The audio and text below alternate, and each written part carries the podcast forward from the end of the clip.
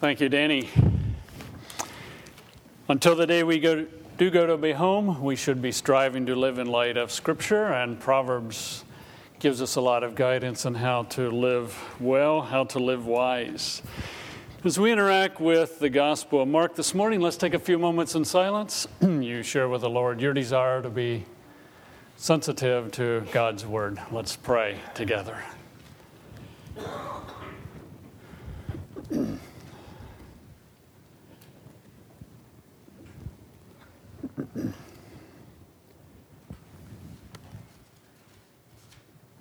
Father, we thank you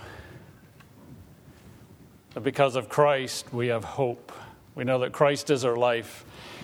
We have an expectation concerning the future. Until then, we do want to be faithful. We want to focus on the eternal as we live in the present. And thank you for giving us the Gospels, which reveal Christ, how he lived and how we, he responded. We want to be attentive hearers doers of your word today. For it's in Christ's name I pray. Amen.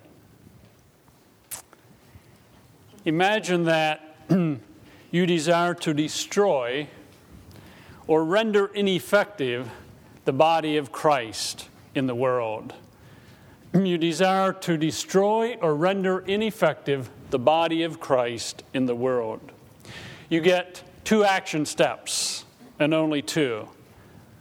What action steps would you take? Just ponder that a moment. You want to render the body of Christ in the world ineffective, or you want to destroy it. You get two action steps. What would they be?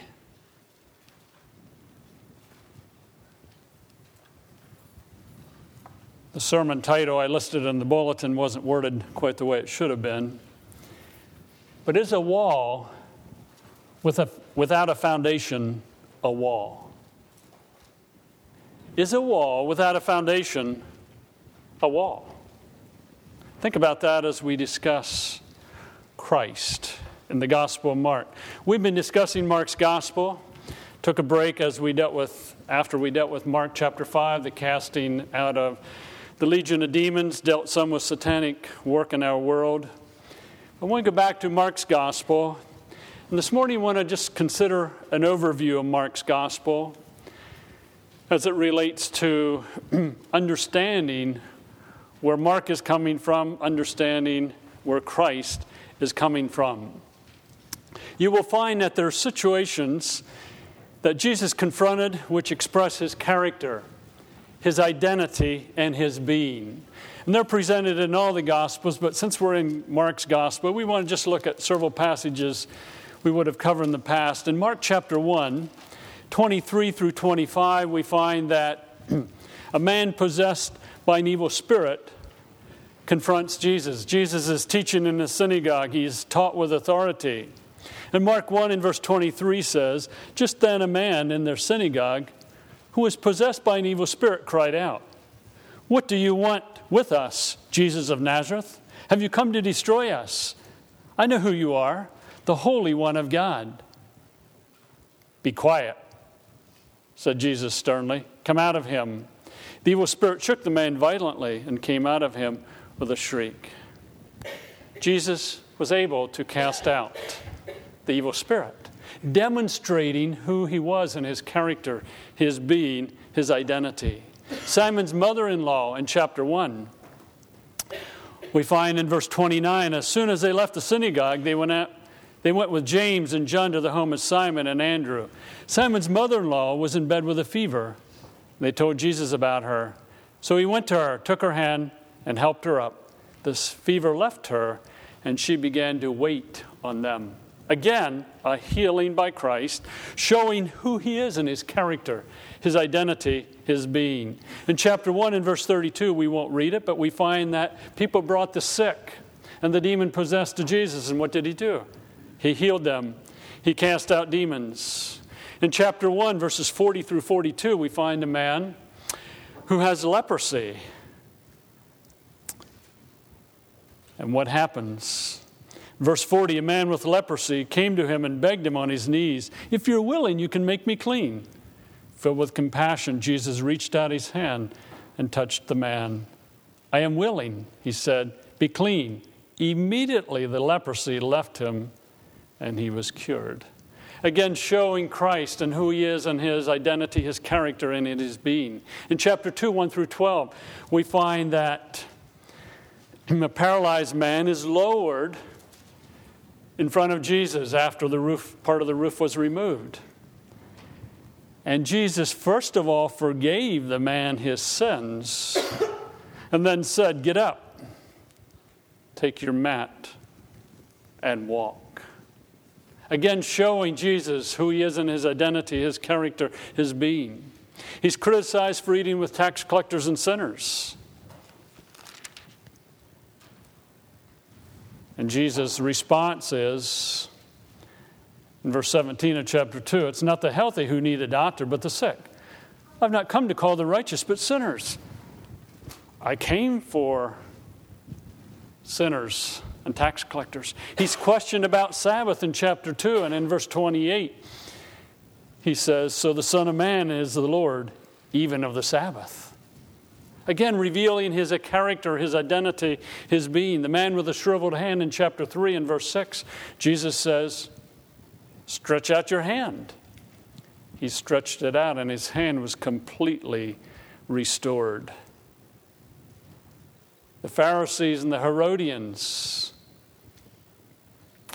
are plotting to kill Christ, but they couldn't until Christ's time came. Jesus' family considered him out of his mind, and they went to take charge of him. And in response to that, Jesus says, Whoever does God's will is my brother and sister and mother. Establishing a new family. He's accused of being possessed by Beelzebub. And what does he do? He rebukes those who accused him. Again, showing who he is. In chapter 4, 35 through 41, we find a furious squall. Comes up in the ocean and in chapter 4, in verse 39, he get up, rebuked the wind, and said to the waves, Quiet, be still. Then the wind died down, and it was completely calm. Again, revealing who he is, he has an authority over even nature. In chapter 5, 1 through 20, we find he casts, cast out a legion of demons. Over and over in Mark's gospel, he presents Christ and who he is, his work showing who he is and his identity, his character, and his being. Now let's illustrate that. I am told, if you read at least, that an iceberg, 90% of it is below water, 10% is above water. You decrease what is below the water, you decrease what is above the water. Keep that in mind as we look at another illustration. If you read about Babylon, you will find that history would tell us that the walls around the city of Babylon were some 300 feet high. They dug 35 feet below ground level for the foundation, 80 feet wide at the base of the foundation. On the top of the wall of Babylon, you could ride three chariots side by side. It was that wide at the top. But obviously, for that wall to stand, there had to be a good foundation. The character, the identity, the being of Jesus, and its expression in his words, his actions, and his work that is, the cross, the resurrection, and future glory can be illustrated. Going back to the iceberg, his identity, his character, his being is what is underneath the waterline. His healings, his teaching with authority, his words, his other actions are the tip of the iceberg. But you can't have an iceberg without having something underneath the water. You can't have Jesus without his identity, his character, his being. Using the wall illustration, that which is below the ground is the character, the identity, the being of Jesus Christ. That which is above are the words, actions, and work of Jesus Christ. Can a wall without a foundation be a wall? My answer would be no. You can't have Jesus in his works, his actions, without his character, his identity, his being. The Gospel of Mark bombards us with Jesus and his character, his identity, his being. From them spring his works, his actions, his words. Who is Jesus? Mark chapter 1.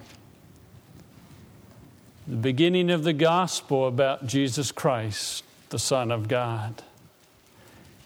Jesus is the gospel. It's the good news about Jesus Christ. He's unique because he is the gospel and he's the Son of God. Verse, verse 1 says that, and verse 11. A voice came from heaven You're my Son, whom I love. With you I am well pleased. Obviously, God the Father speaking, You're my Son, whom I love. With you I am well pleased. In chapter 1, verses 7 and 8, we find that Jesus will baptize with the Holy Spirit.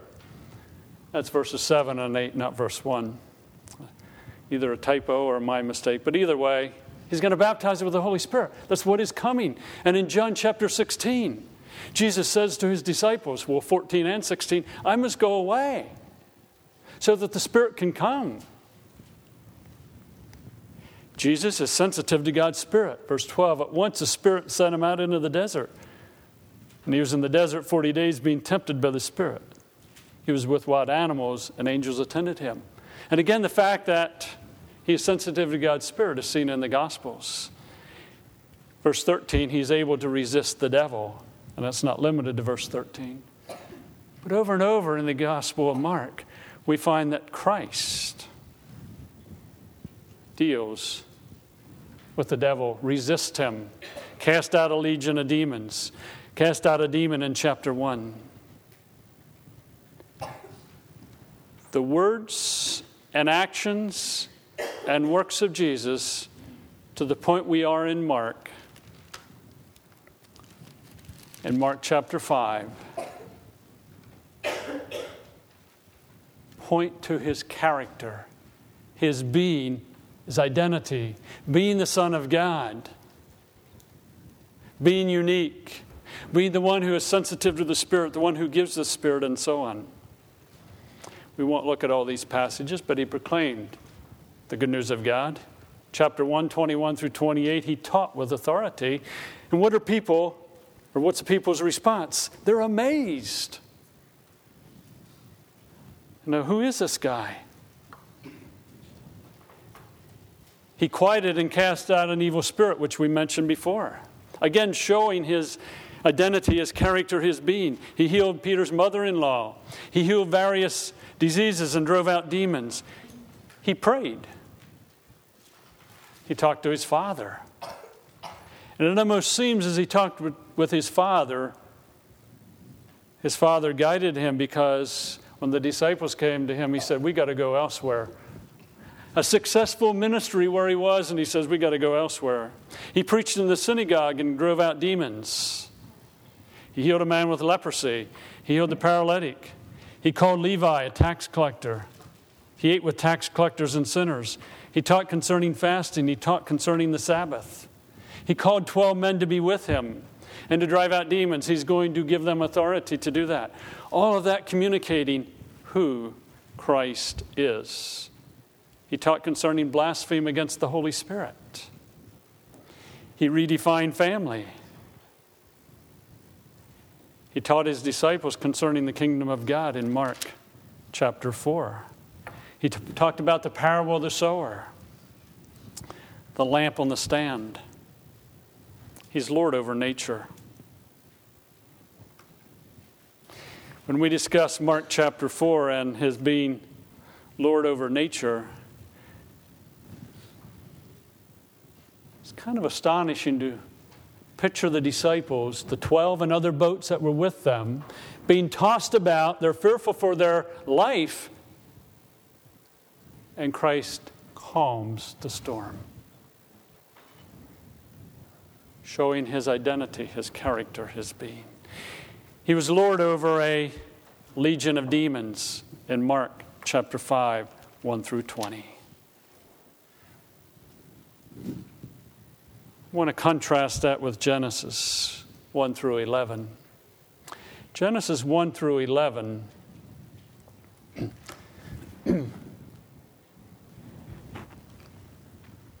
we find that I think it's the foundation to the entire Bible on the left hand side. Genesis 1 through 11, I think being the foundation to the entire Bible.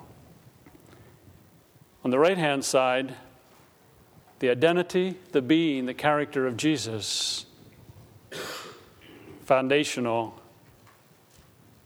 to the gospel, the entire Bible, to the cross, to the resurrection, to Christ's glory.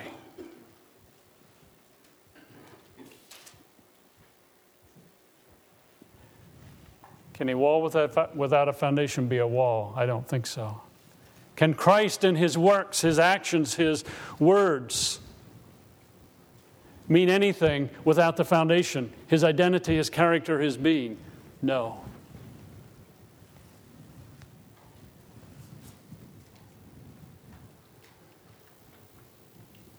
Going the wrong way. The impact of the correct foundation. Again, another mistake. Impact of the correct foundation, not the current foundation. I'll take credit for that one because that's the way it was given.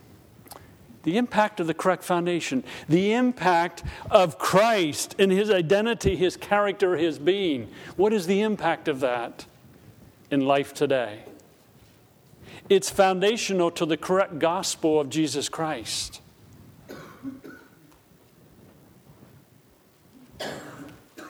There can be no correct gospel of Jesus Christ if Christ is not who he claimed to be to be the Son of God,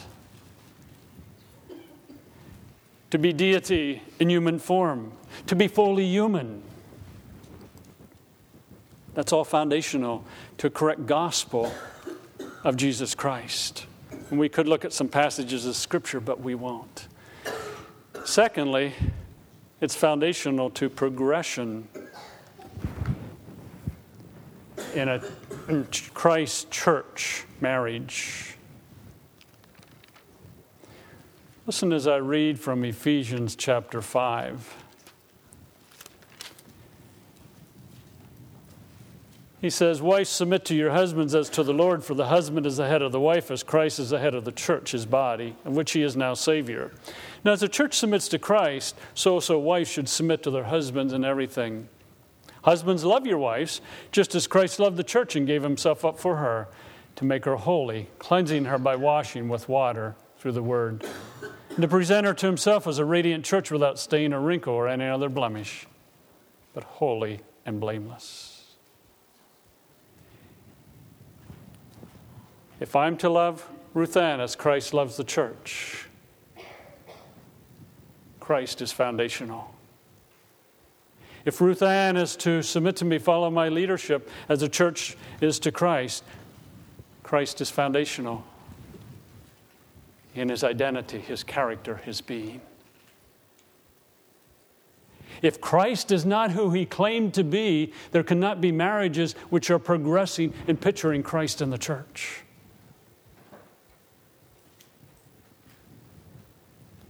having been married over a little over 40 years, I'm slowly learning to picture Christ in relating to Ruth Ann.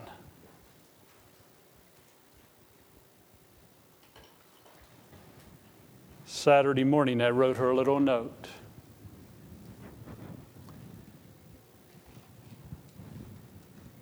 said, honey, or Ruth Ann, I'm not sure which term I used anymore. I just want you to know that one of the greatest joys that I have in life is to see you enjoy something. And that came after my doing something with her that she didn't think I really enjoyed. You ever stop to think that Christ gets joy out of the body of Christ enjoying life and relating to Him? But my response to Ruth Ann has been a growing thing that there's much greater joy in giving than there is in receiving. But that's because of Christ and who He is, and His identity, His character, and His being, and what He did on the cross, the way He lived, and the way He responded. Critical to living in that way. It is also critical, that is, Christ and His identity, character, being, critical in moving towards godly offspring.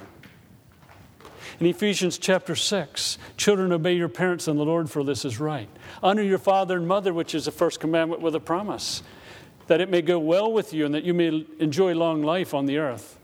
Fathers, do not exasperate your children. Instead, bring them up in the training and instruction of the Lord.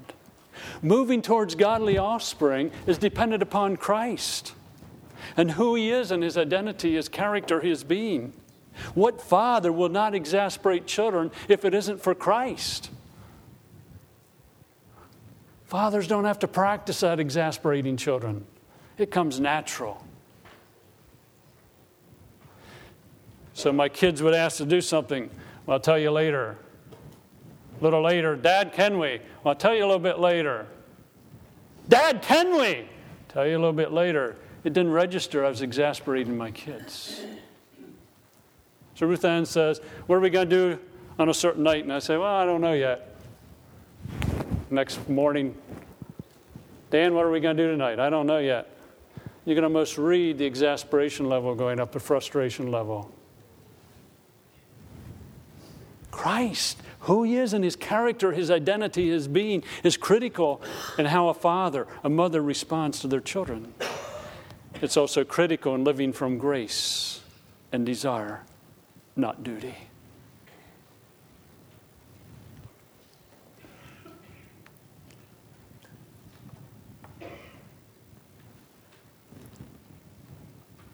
Don't respond to this, please. Why did you come this morning? Don't answer. Just think about it. why did you come this morning? Did you think you had to? Or did you desire to because of Christ and who He is and His identity, His character, and His being?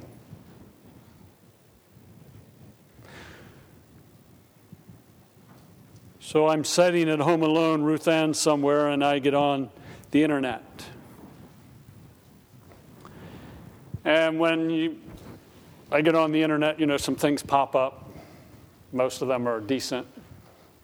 But let's suppose something popped up that is not good as it relates to my responding to Ruth Ann. And I think no one's home. No one's looking in the windows. No one's going to ever know what I look at. What do I do? Out of duty, do, I say, I better not look at those images? Or out of desire, do I say, God, I don't want to look at anything that's inappropriate. I'm committed to Ruth Ann. I love her and I care for her. Christ is at work in me. He is my life. I don't want to go there. See, one's duty, one's desire. One's grace, the other is duty.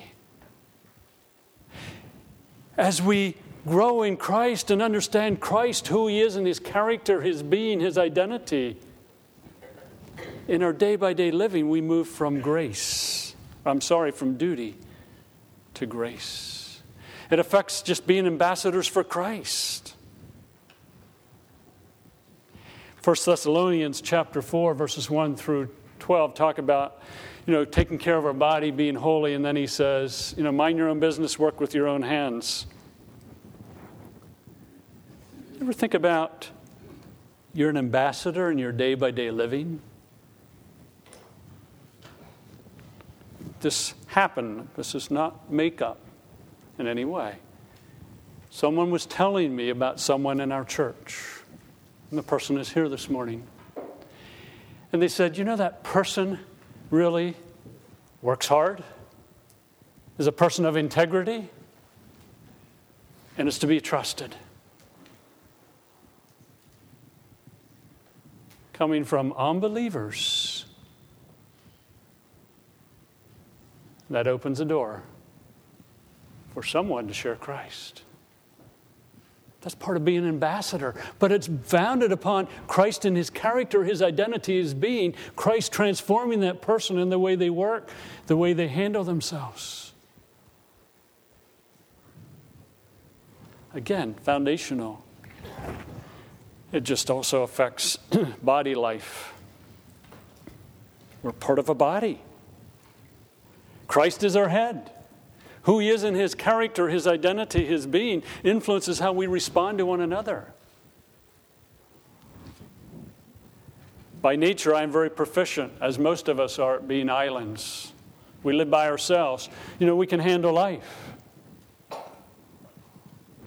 But as we come to understand who Christ is and his character, his identity, his being, we begin to reach out to one another. So the kid who is in school struggling with some grade or struggling with another student or struggling with some teacher shares that with others and says, Will you pray for me? That's body life. Letting others minister. But again, dependent upon Christ. And enables us to recognize false teaching. Application Are we helping new believers, teens, children to grasp the true identity, character, and being of Jesus? Are we reminding mature believers of the identity, character, and being of Jesus? The character, identity, being of Jesus Christ comes before the cross, before the resurrection and his glory. I sense that sometimes we offer to our world what Jesus did without offering them Jesus in his majestic character, identity, and being.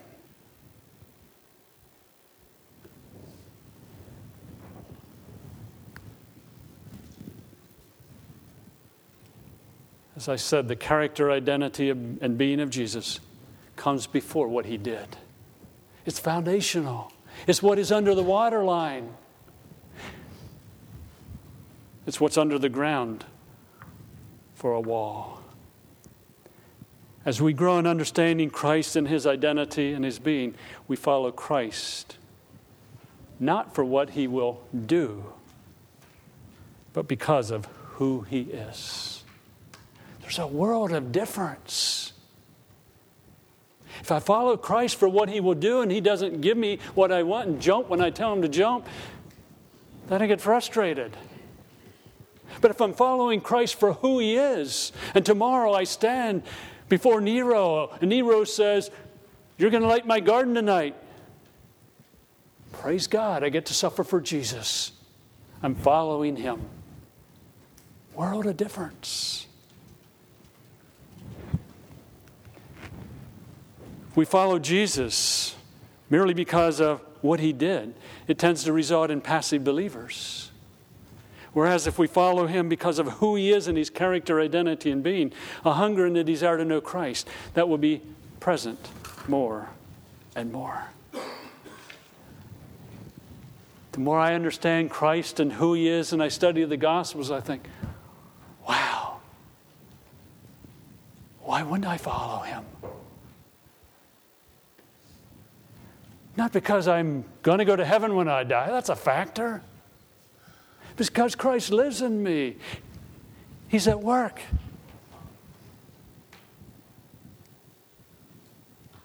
Not understanding Christ, who He is in His character and identity, and being in a growing manner, there might be little passion to share the good news. Whereas, so understanding who Christ is, questions beyond believers do to transform lives and relationships. I won't mention names, but more of you than you realize in the way you live day by day are opening doors for other people to share Christ. The foundation of that is Christ and his identity, his being, and his character. What happened to so and so? I knew them 20 years ago, and they're different today. Jesus. It moves from being a stagnant believer to one being transformed, whatever rate that may be, into greater and greater Christ likeness, you know, tr- transformed in desires and attitudes and motives. Not merely the action, but the inner person. I experienced that this week. On the radio on for a little in the van, and they were talking about Obama and medical care issue, and you know, religious organizations are to provide, and then there was all kinds of talk. And after just a little bit, I thought, I have no desire to hear this. No desire to hear the criticism and backbiting that was going on. That's God at work, changing. We may look for better methods and programs. It moves us to dependency upon Christ alone. We may focus an excess concern on surface items such as music, worship style programs for kids, etc. I'm not saying any of them are wrong, but it helps us to see the foundational or the foundational concern for character, identity, being of Christ, than the cross and the resurrection. Moves us from give me to what can I give. It moves us from trying to relying. The foundation Christ, His character, His identity, His being. Another application. The character, identity, the being of Jesus is foundational to living well in a world of many gods. Polytheism, and that's present in our world. A lot of gods in our world today, including the U.S., Islam, Buddhism, Hinduism, Mormonism, Jehovah's Witnesses, evolution. You say you list that as a re- uh, religion? Yes. It's a belief system. It's not based on fact, it's based on a belief system. Self, many times as a God. Just consumerism, things. Christ and his character, identity, and being is far above all of those items, all of those isms, all of those religion, religions. But it's dependent upon who he is and his character, his identity, and his being.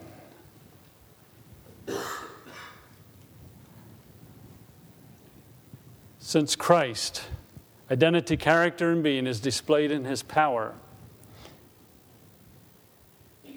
why do we as a local or local churches look to methods, programs, and music to reach people? We think if we get this program, if we have this item, if we have this music, we'll reach people. And you've got to use some method to understand. But what about just transforming lives? Day by day by day. Transforming lives are the greatest testimony of Christ and who He is. Don't worry about it, I'm going to skip over a couple here. As we're transformed, how about the man who now admits wrong and seeks forgiveness? The husband who goes to his wife and says, Honey, I'm wrong, will you forgive me? And she has a heart attack because she has lived with him for 25 years and he never did that. But Christ is getting a hold of him. He's grasping Christ, who he is in his identity, character, and being, and that beginning to transform him.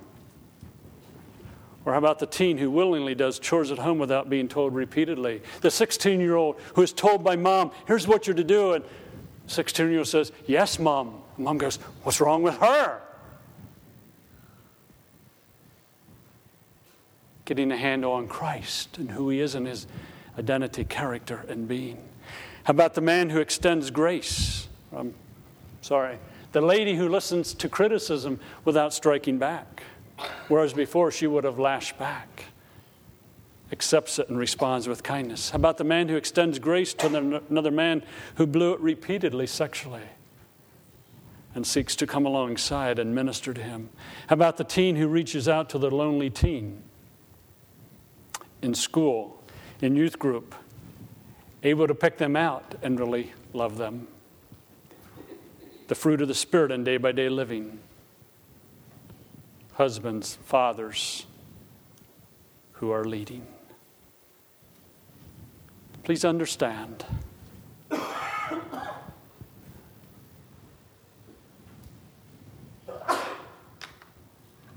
that without Christ being who He is, we're like a balloon on top of the water. Nothing underneath. We're like a wall that is on top of the ground with nothing underneath.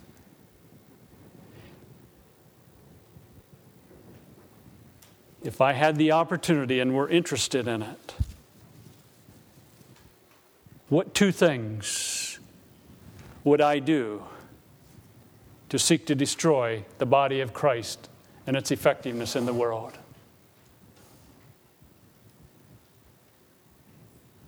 Two I would choose. One would be I would deny Genesis 1 through 11. It's not true. Secondly, I would let there be a tremendous focus on the works of Jesus, the words of Jesus, the acts of Jesus, but I would downplay his identity, character, and his being. Because if you have no creator God and you don't have Jesus and his identity, character, and being, you have no Christianity, no relationship with God that is possible only through Christ.